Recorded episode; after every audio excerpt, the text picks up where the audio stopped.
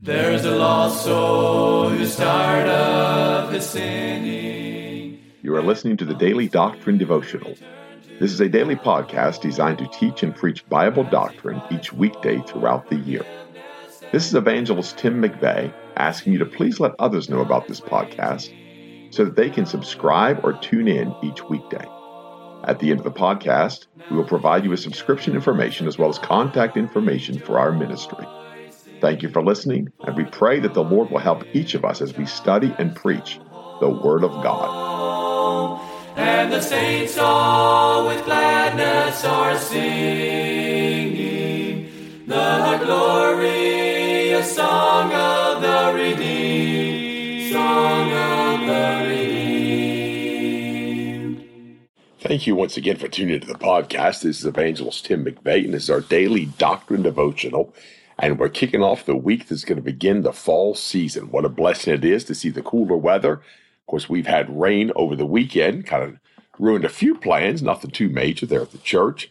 Um, but we certainly thank the Lord for the rain, thank the Lord for the coming fall. I'm glad to live in a place with four seasons, four legitimate seasons. Uh, we have about the same length of summer as we do winter. Usually have about two really tremendous months as far as weather goes from now to mid October here in Pennsylvania. It'll be beautiful weather. We also have that April and May. And so we certainly appreciate, we thank the Lord for that. Thank you for listening. Thank you for tuning into this podcast. Uh, we've had someone reach out to us about putting us on the radio, and we certainly look forward to that. If we do that, we'll probably have to change the structure just a little bit.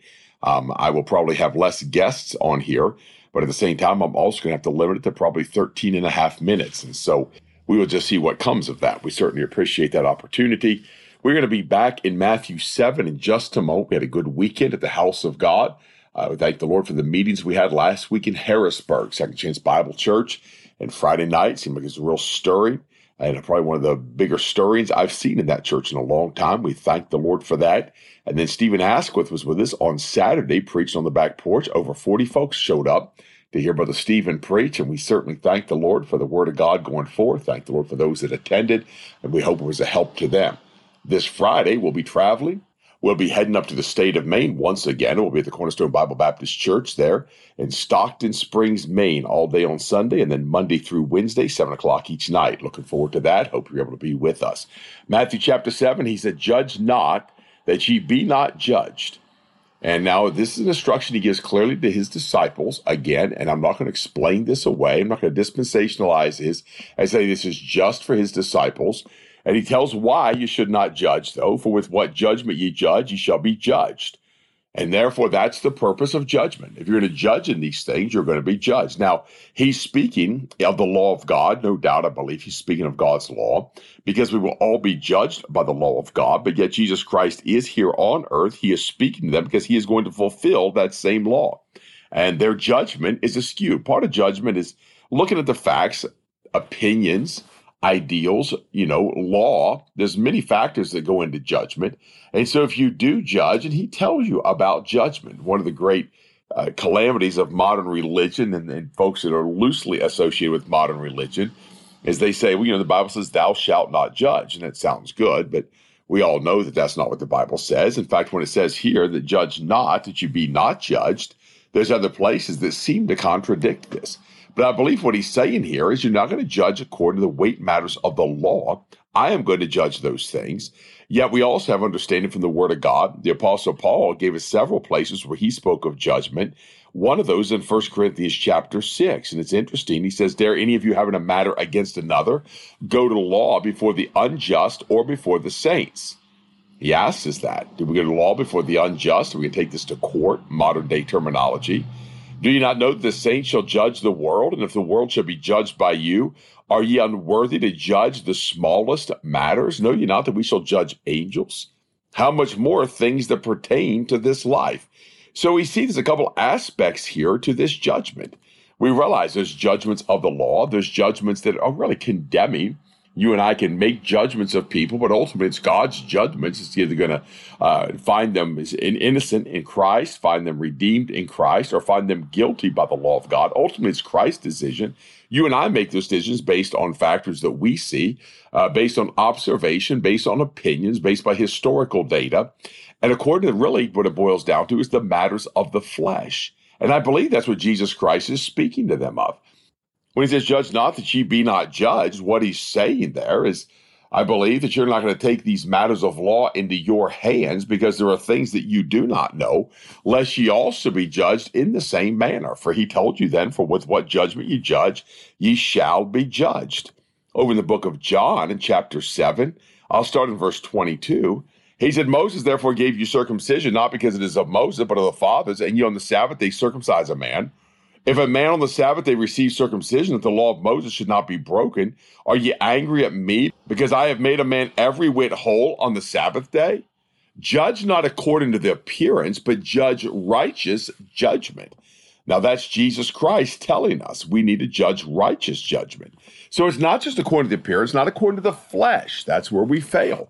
We judge according to the flesh. That's David's brothers when he went down uh, to the, the valley there where uh, Goliath has withstood Israel. And his brothers accused him, said, You just come to see the battle, young man. That's all you're down here for. They did not discern that it was of God.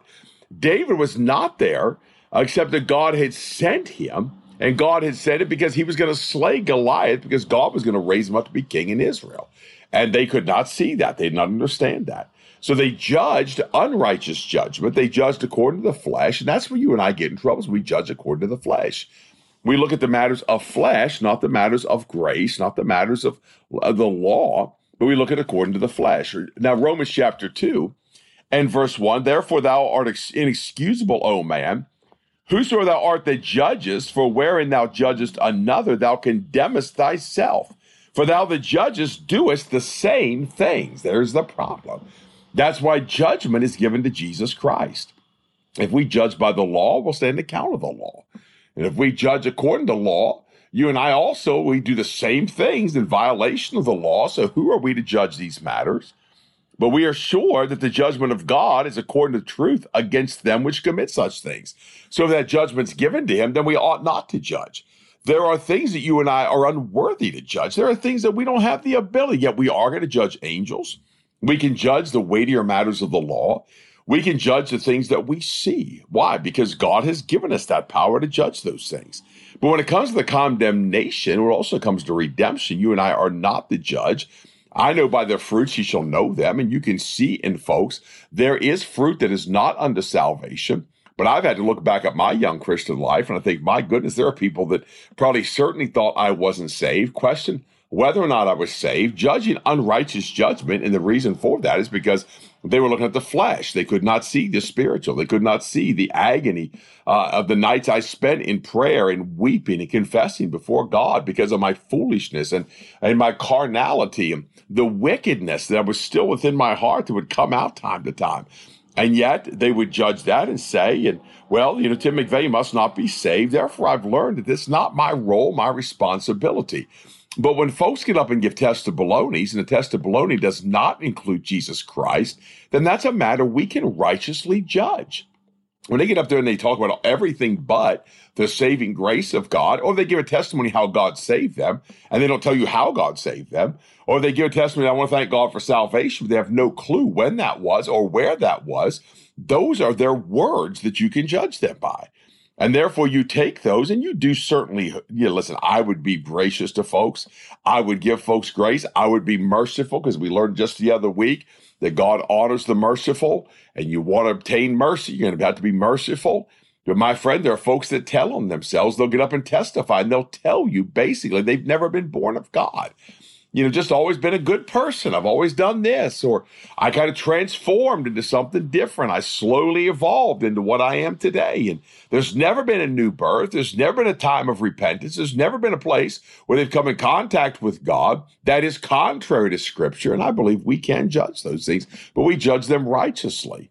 But Jesus Christ is telling his disciples here not to judge. And this is what he's uh, speaking of again in verse 3 of Romans 2. And thinkest thou this, O man, that judgest them which do such things, and doest the same, that thou shalt escape the judgment of God. What things is he speaking of? Joel chapter 1. In verse 29, unrighteousness, fornication, wickedness, covetousness, maliciousness, full of envy, murder, debate, deceit, malignity, whisperers, backbiters, haters of God, despiteful, proud, boasters, inventors of evil things, disobedient to parents, without understanding, covenant breakers without natural affection, implacable, unmerciful. That's the works that he speaks of. And if they do those things and you try to judge those things and do us those things, do you not realize that you're not going to escape the judgment of God? You're a murderer, a thief, covetous, a liar. And you say, well, what does that have to do with any of those things you just spoke of? Well, he specifically mentions murder, debate, deceit, malignity, whisperers, backbiters, haters of God, despiteful. But then he said this proud, boasters, inventor of evil things. I've known people who've invented evil things. They were evil people, uh, perverse men. And they invented evil things. Why? Because they conjure these things up in their thinking of their heart. And therefore, he says, if you are going to judge them for those things, if you're guilty of the same, don't you not realize you're going to be judged of the same? Or despisest thou the riches of his goodness and forbearance and long suffering, not knowing that the goodness of God leadeth thee to repentance?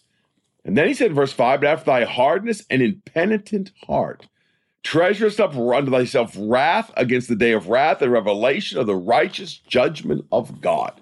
So again, the instruction of judgment, the danger of judgment, it's given to us. Yet there's very few that can handle it God's way. There's very few. I'm not saying I have the ability to handle it God's way. You realize when Solomon judged those two women who were wicked women, and one laid on her son the night and he died, and one son lived, and she stole her son. They brought that matter before Solomon. Solomon judged righteously, but Solomon judged according to the law. And what is that law? That law of Romans chapter 1 without natural affection. He judged that. Why? He himself had natural affection. He could judge it righteously. He saw a woman that did not care at all for that child. And the woman that did care for that child was willing to give that child up to the other woman so the child could live because she had a natural affection. He judged it according to the matters of the law. And that's where you and I fall into this. If we're going to be guilty of that, how can we judge others? We're not going to uh, clean up our lives and clean up our, how are we to be guilty of these things? With what judgment you judge, verse 2 of Matthew 7. You shall be judged, and what measure do you meet it shall be measured to you again.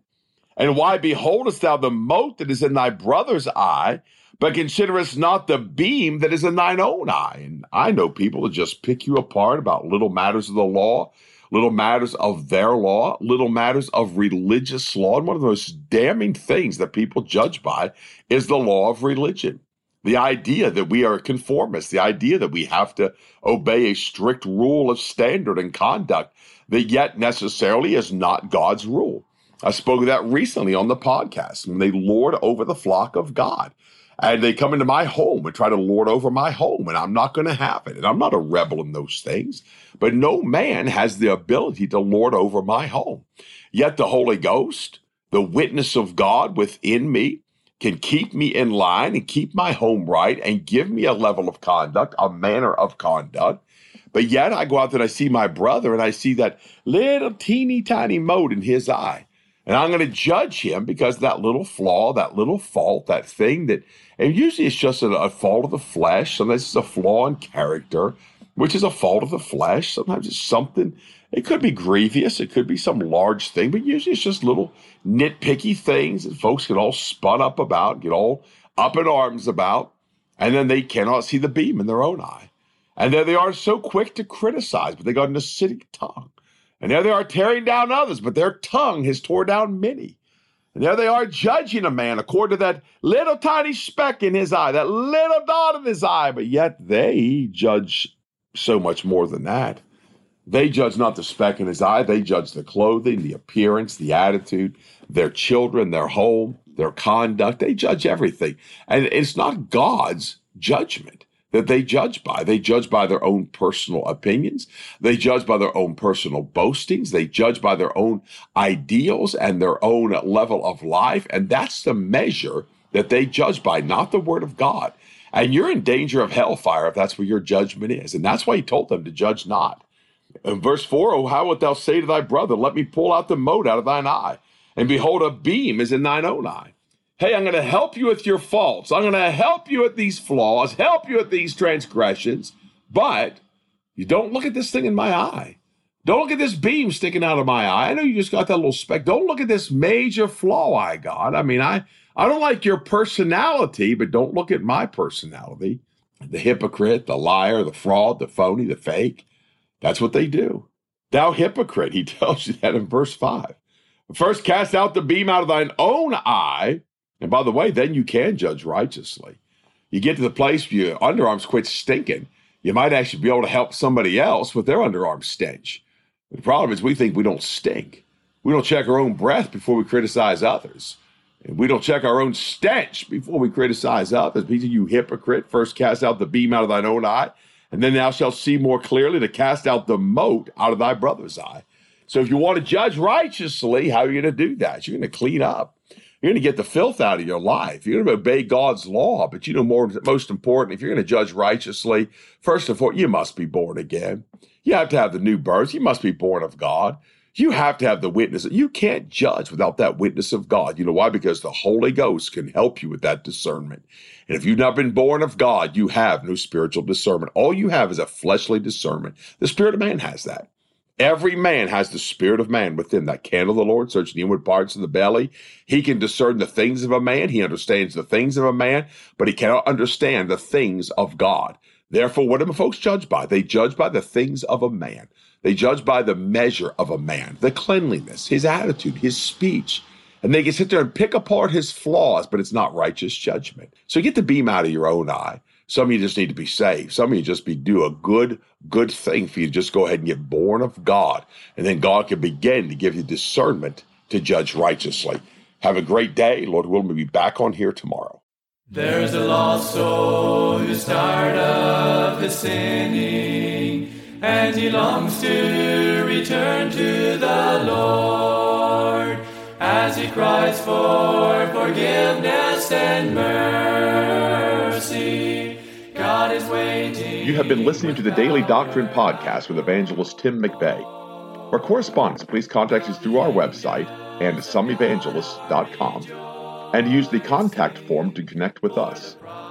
You may also subscribe to the podcast through our website or search for Daily Doctrine Evangelist Tim McVeigh on iTunes, Google Podcasts, Spotify, Audible, or Amazon. To write to us, please use our church address, which is Manasseh Community Baptist Church, 70 Back Hollow Road, Blain, Pennsylvania 17006. Thank you for listening, and we pray that the Lord will help each of us as we study and preach the Word of God. Don't forget to subscribe and tune in tomorrow. And remember to look up, for your redemption draweth nigh.